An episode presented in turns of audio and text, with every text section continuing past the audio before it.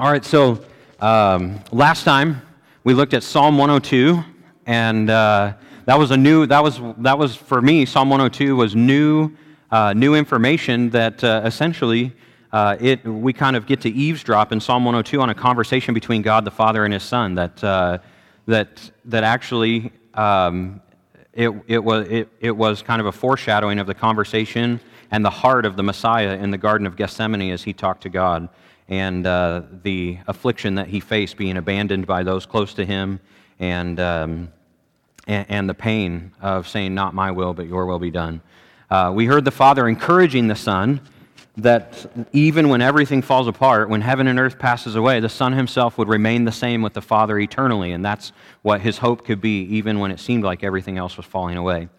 Tonight, we're going to be in Psalm one ten, and we'll be invited to kind of listen to another conversation within the Trinity today, which I don't know if you knew that, but there's some of these prophetic passages in, in the Psalms. They're conversations between Father, Son, and Spirit. We get to kind of see the uh, the perichoresis is the is the term of the uh, of the Trinity, their their cooperation and their teamwork, uh, the way that they interact with one another in ministry uh, to uh, to creation. So Psalm one ten, it's only seven verses written by King David, but they are loaded. So like my, my sheet is just covered in scripture because here's this psalm is quote is the most quoted um, psalm in the New Testament. Verse one is quoted seven times directly, and the whole psalm is quoted or alluded to in really um, specific fashion twenty-seven times, and then it just kind of uh, sits as um, a...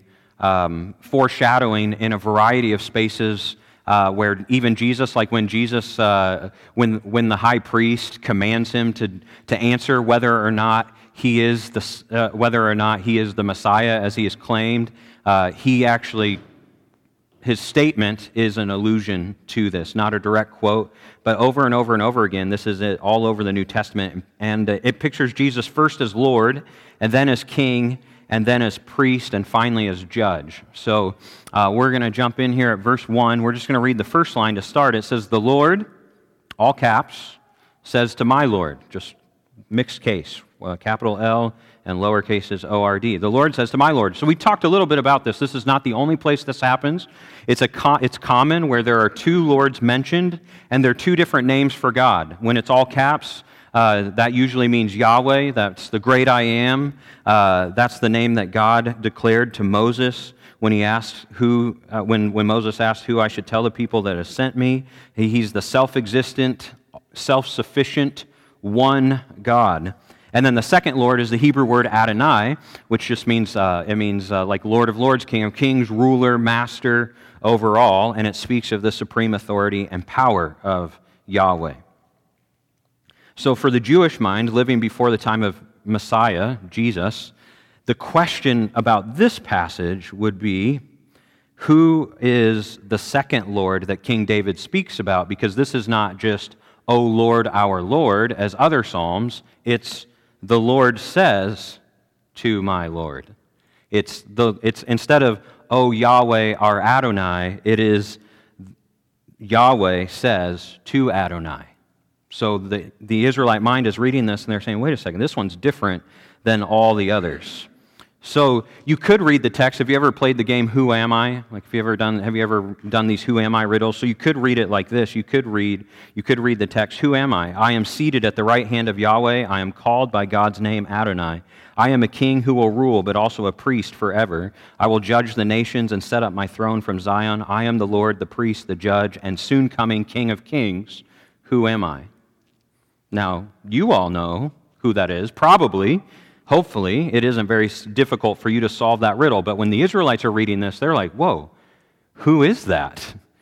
That's not anybody that we know of in our story.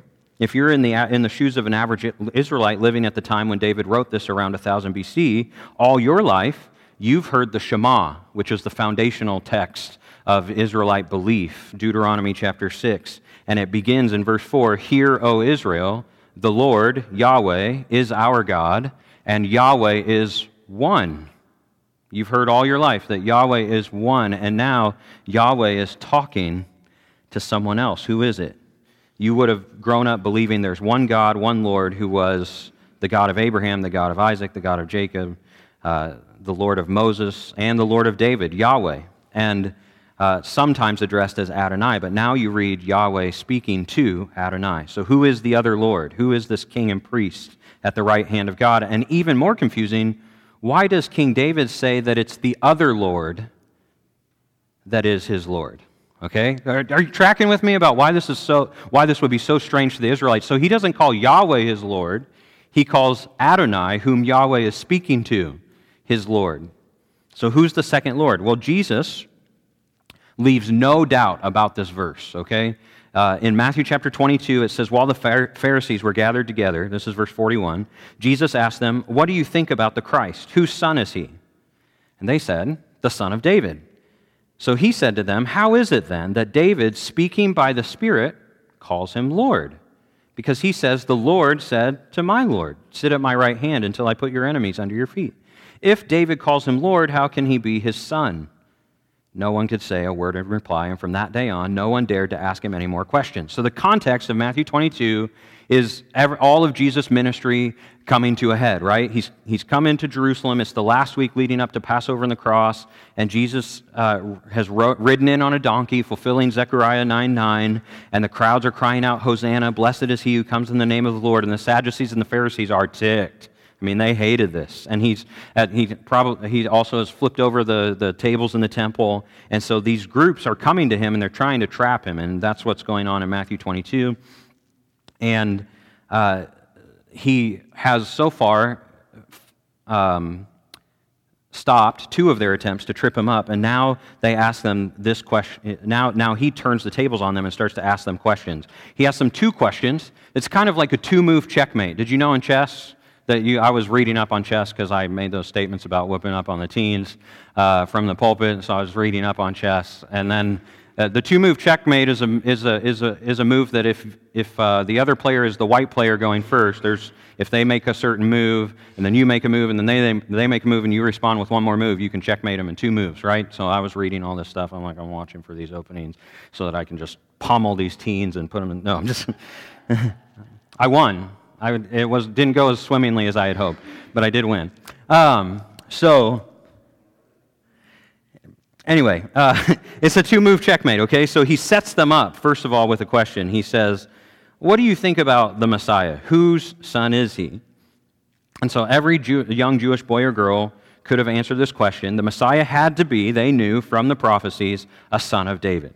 And so the Gospel of Matthew, which was written to the Jews, starts with this starts with this line in Matthew one one, a record of the genealogy of Jesus Christ, the son of David. Okay, everybody knows the Messiah, Jesus Messiah, had to be the son of David. So the Pharisees answer that correctly. They say, well, he would be the son of David. And Jesus is like, I gotcha. You moved, you moved the right piece. I've got you set up now. They're taking the bait. Step into my parlor, said the spider to the fly. You know how it goes. So he, he set up that move. And so he says, okay, how is it then that David, speaking by the Spirit, calls him Lord? If David calls him Lord, how can he be his son? And then it says they were totally stumped. No one could say a word in reply. Why? Now, Jesus is making two important points. The first point he's making is a point of time.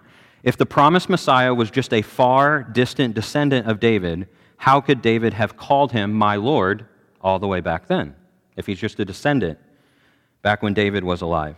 The answer would have to be that Messiah existed before being born as a descendant of David, that he's eternal. Okay, so he's making a point of time. Whoever David is talking to is eternal. And one of the last things Jesus says about himself in Revelation twenty-two sixteen is, I am the root and the offspring of David. So he's both, that he's both the descendant of David, but he's also eternal, having existed with God before time began. Micah five two says, but you, Bethlehem, though you are little among the thousands of Judah, yet out of you shall come forth to me the one to be ruler in Israel, whose goings are from old, from everlasting. So he both was the root of David and from old, the everlasting. So that's the first point Jesus is making. The second point is a point of the of, of the Messiah's nature. He says, if the promised Messiah was just a human, a normal son born into David's line, why would David call him Lord using a title, Adonai, that was normally used for God? Clearly the Messiah was going to be something more than just David's descendant.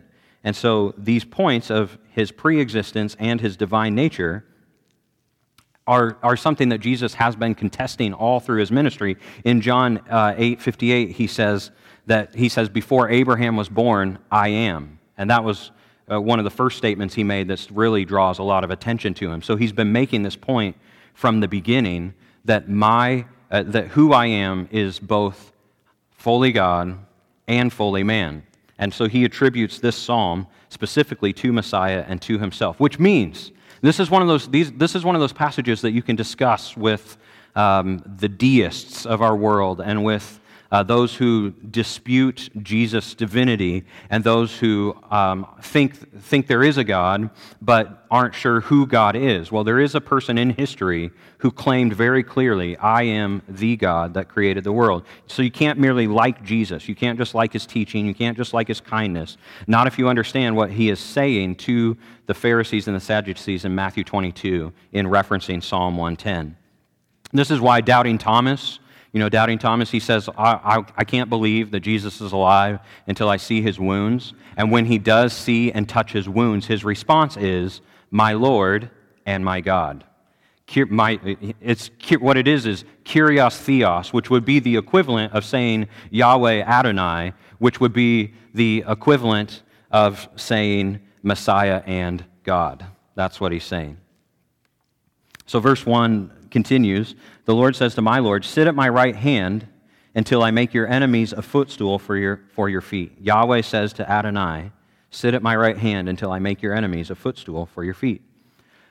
Uh, The, the scriptures are so amazing because it is story after story that is all linked together. Joseph is the typecast of what's happening in verse one. Joseph, the, the coat of many colors and all of that. Joseph would be lowered for a little while, right? Lowered into the cistern, then in slavery, then uh, seemingly coming out of the cistern And, and finding favor only to be thrown into prison again and facing certain death, but eventually is lifted up to the right hand of Pharaoh, and all his former enemies became a footstool, literally. This idea of footstool was actually first uh, from Egyptian rule. The Pharaoh always had a footstool, and it was to show his absolute authority over everything beneath the throne, that he was at rest and everything was under him. And so this idea of footstool is this Uh, is then a reference to that.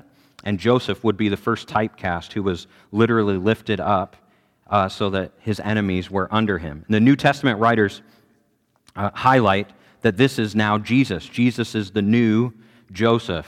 Uh, Mark records the actual event. Mark sixteen, verse nineteen says, "So then, when the Lord Jesus had spoken to them, he was received up into heaven and sat down at the right hand of God." So that's the fulfillment of Psalm ten, verse one. He literally, they, they saw him raised up and sat down at the right hand of God. Peter, on the day of Pentecost, used this verse to prove the resurrection and ascension in Acts chapter two, thirty-two to thirty-five. He says, "This Jesus God raised up again, to which we are all witnesses. It was not David who ascended into heaven, but he himself says, 'The Lord said to my Lord, sit at my right hand until I make your enemies a footstool for your feet.'" So he says when Jesus was raised up on the cross, that was like the moment it looked like he had been thrown back into prison, but then he came out of the tomb, and that was his coronation, and the footstool was put underneath him and all of his enemies under his feet. The author of Hebrews uses this verse to prove his finished work on the cross, Hebrews ten, verses eleven to fourteen. "Every priest stands daily ministering and offering time after time the same sacrifices which can never take away sins. But he, having offered one sacrifice for sins for all time, sat down at the right hand of God, waiting from that time onward until his enemies be made a footstool for his feet. For by one offering he has perfected for all time those who are sanctified." So, couple words of hope for you. What does it mean that Jesus is seated at the right hand of God? The scriptures clearly believe that this verse has been fulfilled in Jesus. So what does it mean? Well, first of all, it's what we talked about all through Holy Week. It is finished. He can sit down, and this is the picture that I'm imagining. You know, after creation, God rested. On the seventh day, God rested after creation, and now Jesus is resting after completing the work of salvation. All of redemption is finished. Anyone who calls on the name of the Lord will be saved.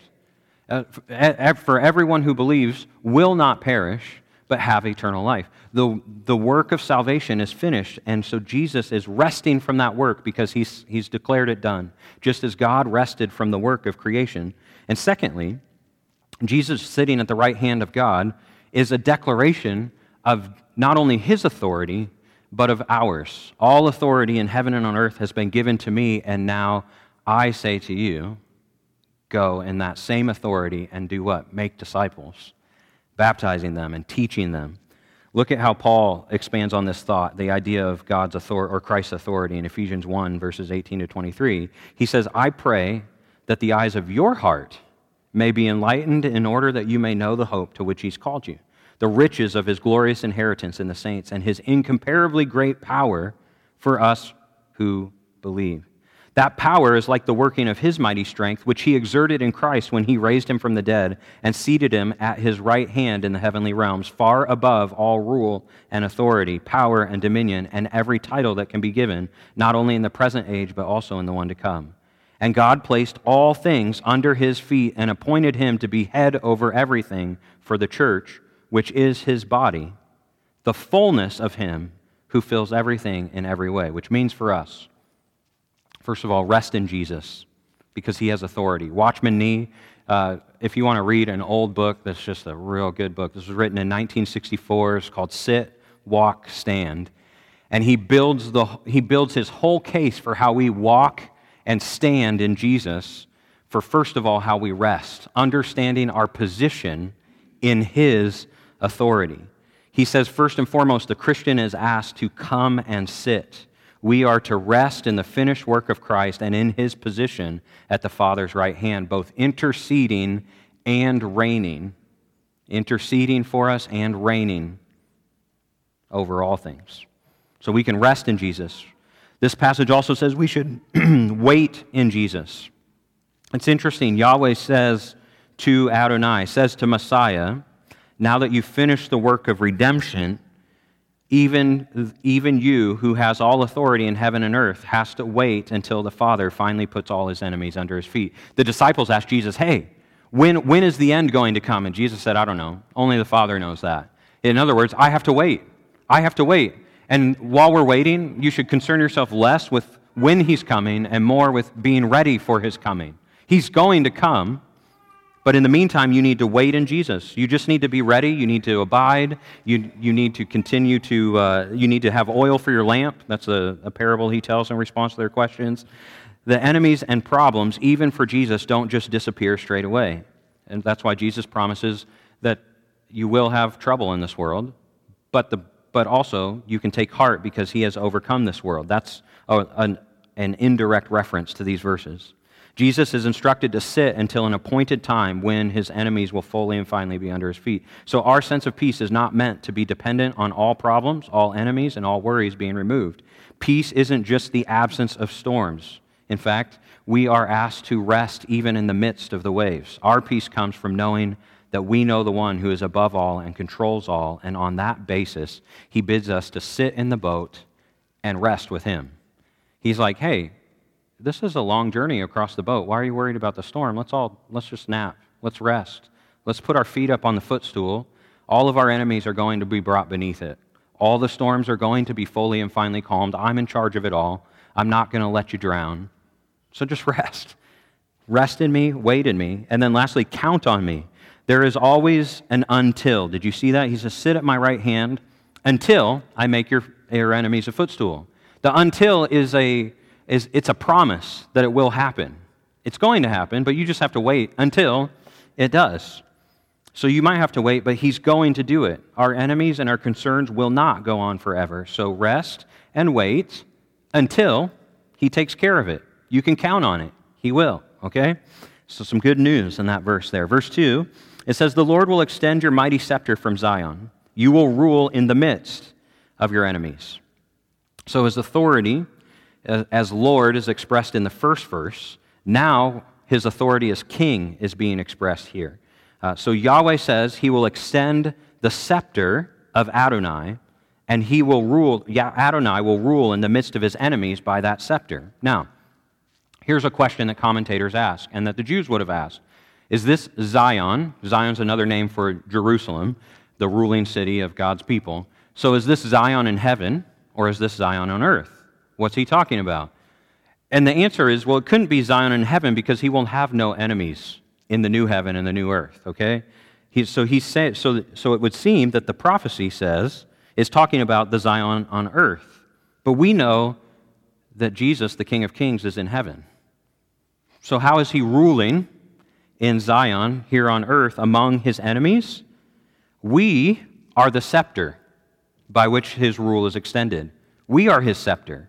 And by the scepter of his body, outstretched, so to speak, he will rule among his enemies, in the world, amongst the flesh, amongst the brokenness of the world. He will rule by his people who are sanctified, set apart to him. We've been given that authority. Roger Williams. Anybody know who Roger Williams is from your American history? He, yeah? Who is he? Okay, he founded, he founded Rhode Island. He's also thought to be kind of the founder of the First Baptist Church, okay? Roger Williams. He wrote this about, uh, about Psalms, about Psalm one ten in particular. He said, as his scepter, when we evangelize in his name, pray in his name, cast out demons in his name, heal in his name, his reign is being extended not in the safe realms of heaven, but in the midst of his enemies, here on the battleground of earth. This is why the mission of the church can't be stopped. This right here. This is why the gates of hell cannot stand against it, because, and this is why persecution multiplies his body, the church. When when governments outlaw Christianity and the church goes under, underground, it grows. When when nations rise and when people persecute the people of God, they grow, because Jesus is ruling in the midst of his enemies. In, in a world where he is rejected and chastised and put to death, he is ruling and reigning and bringing to life his kingdom through the scepter of his people and ruling in the midst of his enemies. Isn't that cool? So verse three, uh, your troops will be willing on your day of battle, arrayed in holy majesty. From the womb of the dawn, you will receive the dew of your youth. Okay, uh, another translation says that uh, your your troops will volunteer. So this is for all the Tennessee fans out there, okay? This is, this is a Tennessee verse right here. It says your troops will willingly volunteer. An army of volunteers, he describes. And uh, commentators say this is probably a prophetic reference to the gospel breaking forth in the Gentile world. That's you and me, all us Tennessee. We're, we're all Gentiles, I think, right? Any Jews in here? Okay, we're all Gentiles. We're all Gentiles, and then this, uh, this in my translation, it says holy majesty, but maybe the mo- most, most literal translation of the Hebrew word is holy garments, and again, is a description of the gift and anointing of the Holy Spirit prophesied in Joel. So sometimes Joel uh, chapter two, verses fourteen uh, through sixteen are connected to this little uh, reference of the volunteers of God, anointed by the Spirit. The latter phrase in this passage, from the womb of the dawn, you will receive the dew of your youth, it's a little more difficult. I won't bore you with all the details, but the consensus, the consensus is that like the dew comes in the morning, which is every morning, or the frost, so we will have the vigor of our Messiah to face each new day as a youth has limitless energy. So God's people, his willing volunteers, sacrificing themselves daily for his kingdom, will again and again renew themselves in the whole in the holy garment of his Holy Spirit to fight the battle day after day after day, day after day after day. That's kind of what this passage is saying. When this text speaks of his people volunteering freely in the day of his power, it is literally saying, your people are free will offerings. And so a lot of people think that this is what Paul had in mind in Romans twelve when he when he said, I urge you, brothers and sisters, in view of God's mercy, to offer your bodies, to volunteer your bodies as living sacrifices, holy and pleasing to God. That's your spiritual act of worship. Don't conform any longer to the pattern of this world, but be transformed by the renewing of your mind. Be transformed like the dew every morning with the with the vigor of the Holy King by his Holy Spirit. That's kind of what they that's what they think Paul is referencing. Then you will be able to test and approve what God's will is. You'll be able to have, as Paul says in First Corinthians two, the mind of Christ, his good, pleasing, and perfect will. So, one day, I, I don't know if you knew this, but there will be work in heaven too. There's going to be work in heaven. I don't have time to unpack all that. There's going to be work in heaven. Like, work is actually a gift. It's only sin that cursed work. Work when it's meaningful and purposeful. We all know this, right? It, some of you, your hobby is work. Like, some of you like to garden. That's work. Like, that's hard work. But it can be very fulfilling when we find joy and purpose in the things that we're doing. Work was originally a gift. It, it, it, the uh, parallel to work would be stewardship. God gave us stewardship with Him to cre- co- be co-creators in His great world. So in heaven, there will be work. And in heaven, we will be that army of willing volunteers. Pick me, pick me, pick me. Can I do it? Can I serve? Can I do? And that's why, that's why uh, the New Testament is full of language that says we're the body of Christ, who are, we're the hands and feet. We are, we are the ones who do His work in the world now. We are the scepter, so to speak. But the challenge, so one day, we're that we're all, like we we will be fighting, like in a Christ-like way, to serve Jesus in every way, you know what I mean? But the challenge is today to follow closely and to put your hand up in this age, right? One day, when everything is at peace, it will be it, it will be easy. But the challenge and the call for us right now is to be that way. Living sacrifices. Pick me, pick me. Let me serve. Let, how, how can I help? How can I build your kingdom? Putting it another way, was it a challenge for the people in King David's day to want to follow and serve David when he reigned in majesty from Jerusalem and there was peace in the kingdom? Was that a challenge? Or was the challenge to follow David when he was on the run, hiding in caves, being a king in exile? So First Samuel twenty-two two records there was a group of people who followed him in this difficult time. It says, and everyone who was in distress, and everyone who was in debt, and everyone who was discontented gathered to David, and he became captain over them. I don't know if you're picking up on the analogy that I'm drawing here, but this motley, this is this is part of the way that Jesus talks about the kingdom of God. He says, the poor in spirit will inherit the kingdom of heaven. He says, those who are in distress, who recognize their lack, who recognize, who are discontented with the mess of the world, who those those who have debt, they know that they'll never pay, are invited to come and be His servants, to, to be with Him, this motley crew of people in distress and in debt and filled with discontentment because of the brokenness of the world. They followed David in the day of his exile when he was hunted and despised. But when David came into his kingdom and reigned, these were the men and women that were given the highest positions in the land. And this is supposed to be a picture for those of us who follow the true King today. Sometimes things aren't as easy as we'd hoped.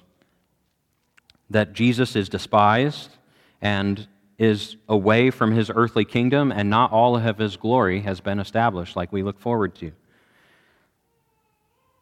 One day His kingdom will be reestablished, and His people will volunteer freely in the day of His power. But the question for us is, will we offer ourselves up in service today? That's a challenge for us in these verses.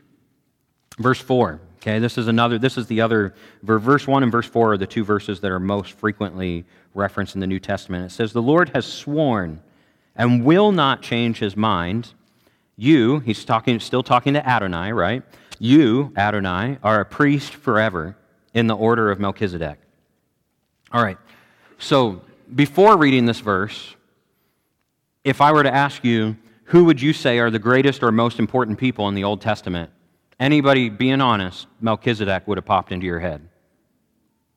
Anybody? Okay. Probably other people like Abraham, Moses, King David, Noah, Elijah, Esther, Joseph, Joshua, Daniel. I doubt anybody automatically thinks of who the psalmist mentions here. Yet according to Scripture, Melchizedek is greater even than Abraham himself, okay? The father, father Abraham, right? But Melchizedek is greater even than Abraham. And Melchizedek's a mysterious character. If you have overlooked him, you could be forgiven because he's only mentioned in two whopping verses in the Old Testament, okay? Uh, so then why is Yahweh talking about him here? Well, we get a lot more clue in the New Testament. Hebrews five, verse eleven says, concerning Melchizedek, we have much to say, and it's hard to explain since you've become dull of hearing. So hopefully now you're not dull of hearing, and even more so, hopefully, I'm not dull of teaching. So I'm going to try and help you understand why Yahweh talks about Melchizedek here. So Jesus is a king ruling forever from Zion, right? From, from the new heaven and one day on the new earth. Now we read that he will also be a priest forever, ruling from Zion. So to be called king and priest, this would be another verse that would be really difficult for the Israelites because, according to Old Testament law, the offices of priest and king were kept entirely separate, okay? They, they could not overlap. You couldn't be both. Anybody know what tribe the priest came from? Levi, that's correct. And what tribe did God designate as the royal kingly tribe? That's right, Judah. Yep, Levi and Judah, okay? There were severe consequences, okay, for anyone who attempted to merge the two roles of priest and king. One example would be King Uzziah, a mostly good king, okay? He was named as a godly king. It says that, that he was blessed and he had success after success. And in fact, if you go and read, you can look this up in Second Chronicles twenty-six. Most of that chapter talks about what a great king he was. But in verse sixteen, there is a dreaded but, okay? It talks about everything that he did well, and then it says, but, verse sixteen, after Uzziah became powerful, his pride led to his downfall. He was unfaithful to the Lord his God and entered the temple of the Lord to burn incense on the altar of incense. Azariah the priest with eighty other courageous priests of the Lord followed him in, confronted him, and said, it's not right for you, Uzziah, to burn incense to the Lord. Why? Because it's against the law for the king and the pri- for kings and priests for one person to be a king and priest. That is for the priests, the descendants of Aaron from the tribe of Levi who have been consecrated to burn incense. Leave the sanctuary, for you've been unfaithful, and you will not be honored by the Lord God. Uzziah, who had a censer in his hand ready to burn incense, became angry while he was raging at the priests in their presence before the incense altar in the Lord's temple. Leprosy broke out on his forehead, which is like the ultimate like faux pas, right? When Azariah, the chief priest, and all the other priests looked at him, they saw that he had leprosy on his forehead, so they hurried him out. Indeed, he himself was eager to leave because the Lord had afflicted him. King Uzziah had leprosy until the day he died. He lived in a separate house, leprous and excluded from the temple of the Lord. Whoa. So he started to see himself above God's law. He was the king and could do as, as he pleased, so he thought, and with his heart he hardened it towards God. He did a very stupid thing, usurping the role that God had ordained for the priests. He went into the temple and burned incense to the Lord. Why did God make such a big deal about this? Why was the judgment upon Uzziah so severe? Well, we know now, in hindsight, that the law about priests and kings was because they have two distinct roles, okay? And only one person was going to be able to fill both roles. See, kings represented God to the people. Priests represented people to God. Kings were known for strength and judgment. Priests were known for sympathy and service, love and mercy, atonement and forgiveness, guidance and teaching. Jesus combines the things that no human could combine on their own. He's the lion and the lamb. He's the judge and the savior. He's the priest and the king. William MacDonald writes, one of the extraordinary features of the kingdom is that the Lord Jesus will combine in his person the dual offices of king and priest. It is a combination that is highly dangerous in the case of mere human rulers. Think about the emphasis in our world about the separation of church and state and what happens when church gets mixed up with state and powers are abused and bribes are exchanged and all kinds of mess occurs. That's a spiritual reality. They're not to be mixed in a in in the sense that they have two different roles, okay? Uh, and I'm not trying to speak politically. I'm talking about the reason that that is a conversation in our world is because that is the order that God has set, okay?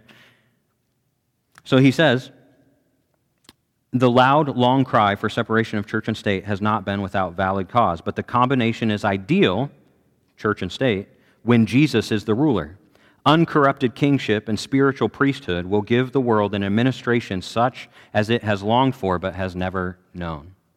So Uzziah is blaspheming by mixing those two roles because there's only one who can fulfill it adequately. There's only one who can do both uncorruptedly. For Israelites, a major question is, if priests have to come from Levi and kings come from Judah, how can one person be both priest and king? I want to talk to you about that in just a minute, but a lesson here would be that we should be careful about hoping to mix the priesthood and the kinghood, okay? For, for our hearts are bent towards hoping in politics to be our Savior, if we could just change the president, if we could just change all, if we could just change world governance, if we could just get this country in order, if we could just uh, di- diplomatically settle some of these things. That's not the order. The only one who can mix priesthood and kingship is Jesus. All other human attempts will fail, and by the Scriptures are blasphemous to God. Jesus is the only priest and king, okay? So, how can a priest, how can one person be priest and king?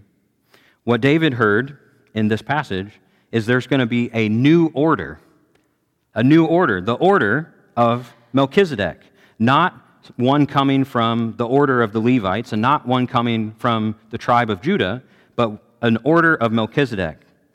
And so David heard and recorded this. When David heard and recorded this, it had been about a thousand years since Melchizedek had been around.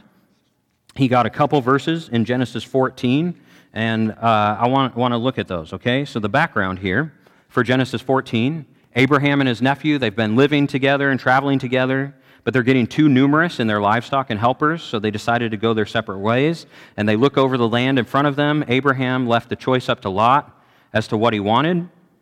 Okay, so Lot chose the valley of Jordan to dwell in and ended up in the ungodly city of, anybody? Sodom, yes. He went after the best of what he saw, but it came with a cost. We know that story. Uh, actually, there's two stories. This is the first of the two stories. The kings from the east came down to Sodom, uh, what would eventually become Babylon and Persia, and they came against Sodom and Gomorrah and took people and goods from these cities, and including uh, included among those people were Lot and his family. So Abraham hears about this. He's like, he's he takes up an army to go and rescue his nephew and his family, and he goes and like wrecks shop. Okay, like he just lays a whooping on these kings with a smaller army, and just a, he's just a shepherd boy, of a livestock a livestock herder, and he goes and just totally tears them up. And as he's returning from this great victory with a bunch of loot, he's met by two kings. Okay. Genesis fourteen, verse seventeen is where the story picks up. It says, after he returned from defeating uh, these kings, the king of Sodom came out to meet him in the valley of Shavah. Then Melchizedek, king of Salem, brought out bread and wine. He was priest of God Most High, and he blessed Abram, saying, blessed be Abram by God Most High, creator of heaven and earth, and blessed be God Most High, who delivered your enemies into your hand. Then Abram gave him a tenth of everything. The king of Sodom, meanwhile, said to Abram, give me the people and keep the goods for yourself. So we have two kings who came to meet Abraham. The first king mentioned is the king of Sodom, and he proposes one offer.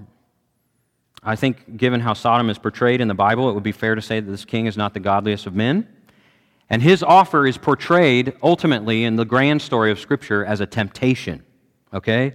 It's a temptation. He says, you keep all the goods, just give me the people. Okay? Why did Abram go, go on the mission in the first place? It wasn't for the goods. It was for the people. Okay? This is a typecast for Satan's temptation of Jesus in the wilderness. You can have the goods, all the kingdoms, they're yours. Just worship me. But what is he after? He's after the souls of people. The second king has something different to offer. Bread and wine, fellowship and communion, and a blessing from God. Isn't that interesting? So these two kings are represent the different poles upon the believer, the follower of God in every age. One towards what you can get in the world, and one towards fellowship and blessing from God. The king of Sodom versus the king of Salem. Abraham took it really seriously because it says in verse twenty-two, Abram said to the king of Sodom, I have raised my... If you think I'm just... You know, this this is the Scripture. It says, that Abram, Abram reads this as a temptation. He says, I have raised my hand to the Lord God Most High, creator of heaven and earth, and have taken an oath that I will accept nothing belonging to you, not even a thread or the thong of a sandal, so that you will never be able to say, I made Abram rich. In other words, there's only one place I get my riches. That's Yahweh, God Most High. That's not from any any any man of the world. And that, well, how does Jesus respond to the enemy, right? Same thing. That man does not live on bread alone, but on every word that comes from the mouth of God. You, it is said that you should worship the Lord your God and worship him only, right? That's how, the same, same response. He says, I will accept nothing but what my men have eaten and the share that belongs to the men who went with me. Let them have their share. So what made Abraham resilient in the face of this temptation was that he was strengthened when he fellowshipped over bread and wine and received the blessing of the Creator God over the temptation of the flesh and man, right? It's not incredible. Just, this is incredible. Maybe it's just incredible for geeks like me. But this, this is Melchizedek, the king of Salem. The name Salem means peace, which would later be renamed to Jerusalem. The name Melchizedek means king of righteousness. So Melchizedek is the king of Jerusalem, the king of peace, the king of righteousness, and he comes and communes with Abraham and blesses him.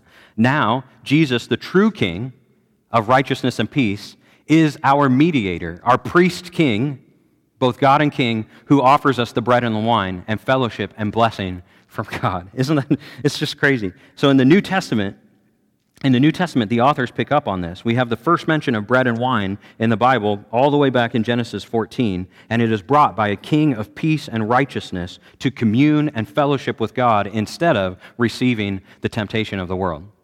Amazing.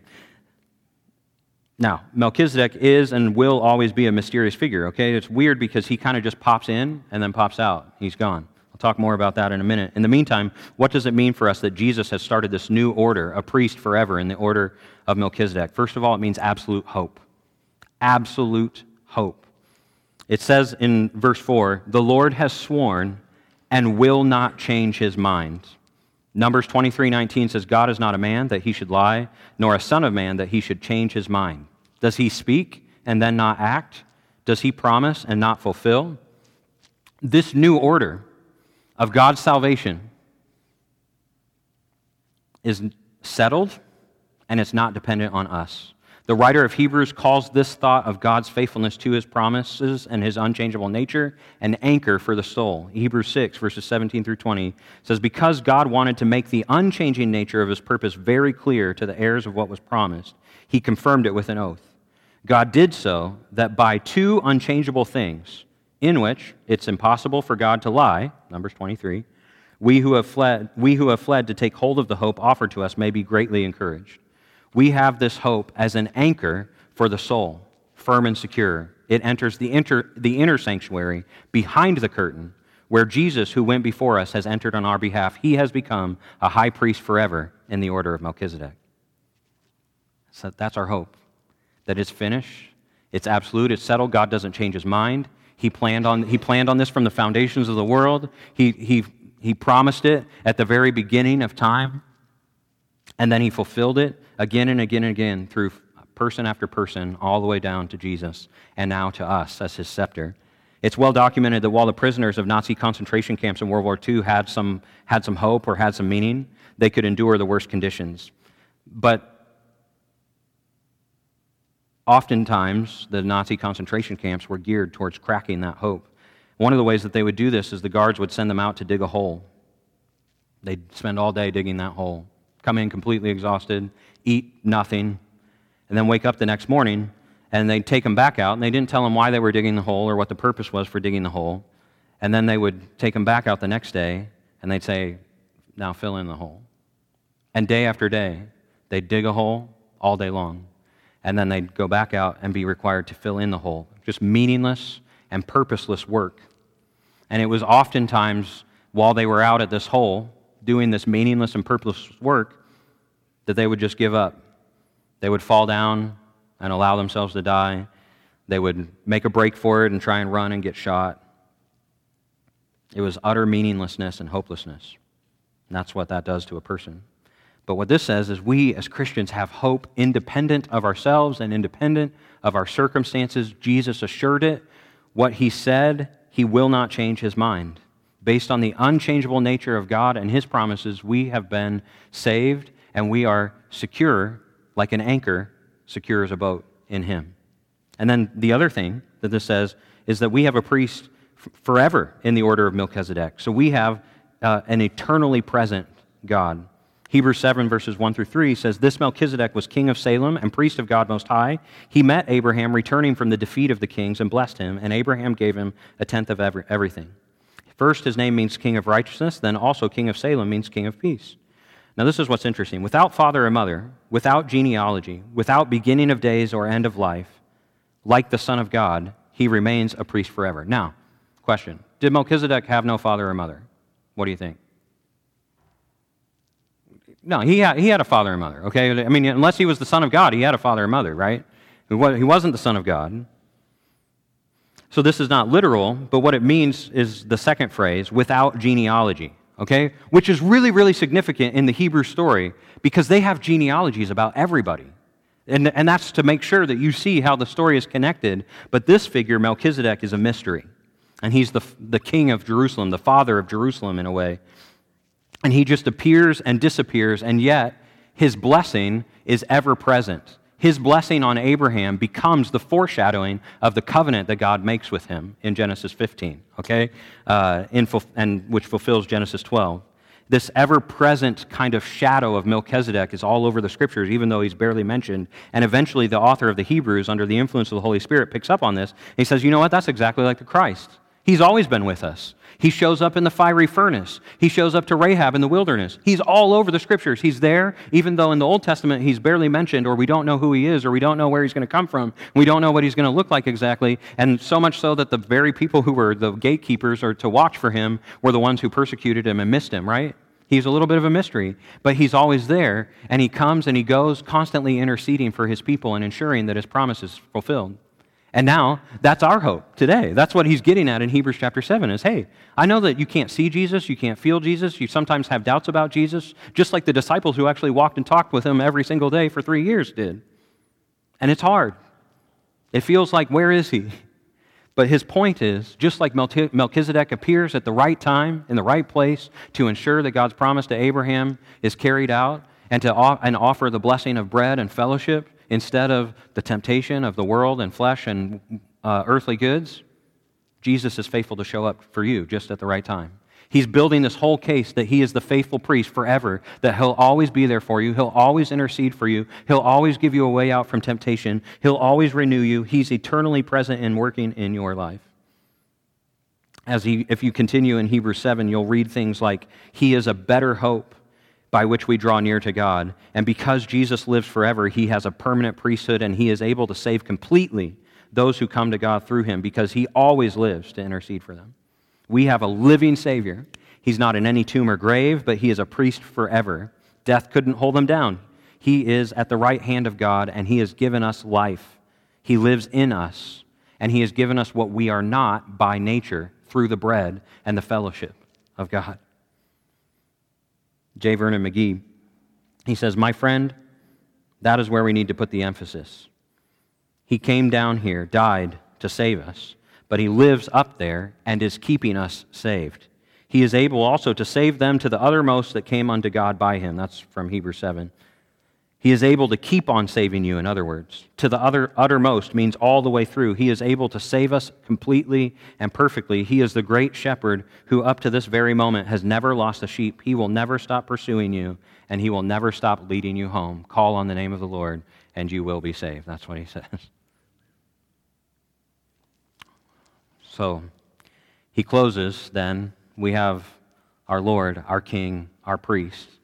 Now there's these verses, verse five through seven. The Lord is at your right hand.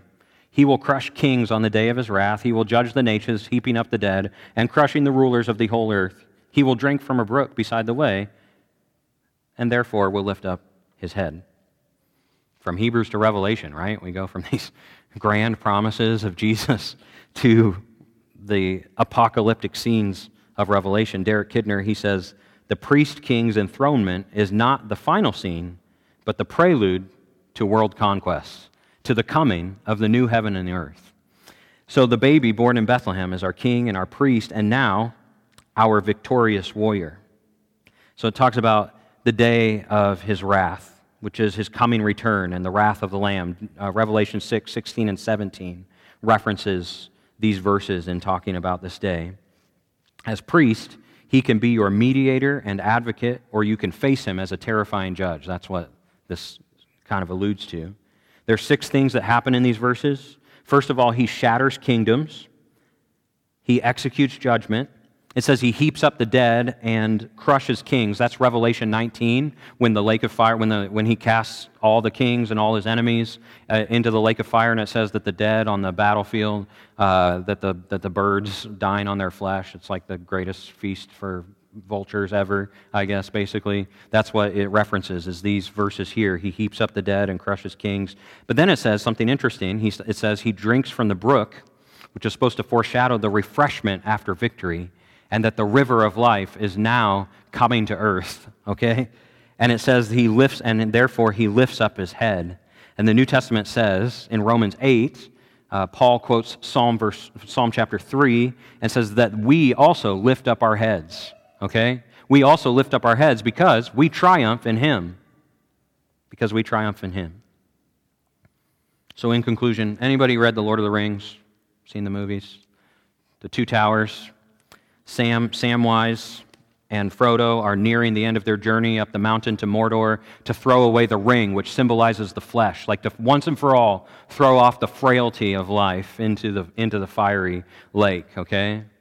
And um, what they don't know is there's a great battle ahead before they can finish their journey. But Sam, it's a moment of peace after they think they've they've finished it all. And Sam says to Frodo, he says, "I wonder what kind of story we've fallen into." I think that's a good question to ask, and I would propose that this is the story that you've fallen into. Right now, the battle rages, but we have the hope of glory. We have our king, our priest, and our victorious warrior, and one day the battle will end. And we fight today in the strength of the king, not with weapons, but with the love, with love and gospel hope. We have a great mission, and that is to tell the nations of the prophet, priest, and king, the victorious warrior who grants forgiveness and eternal life to all who call upon him. We tell the nations about this king who reigns all over all and who will establish a new heaven and a new earth. We are like those in verse three who willingly offer ourselves up in this mission of love, of service, and of truth until that day happens. That's the kind of story we've fallen into. Eternal hope and an eternal mission. Heavenly Father, thank you for your word. It is amazing the way that you have woven together this story and that we now also get to be woven into that story as we call on your name and as we depend on you and as we offer our bodies uh, as living sacrifices because of the hope and the anchor and the refreshment that you have given us even as we face storms and trials in this life. God, I just pray that the, the richness of your story, the power Uh, of the truth within it would strengthen us for uh, the rest of the week ahead, and that we would be intentional in the way that we live to testify to these things and all that you're doing. In Jesus' name, amen.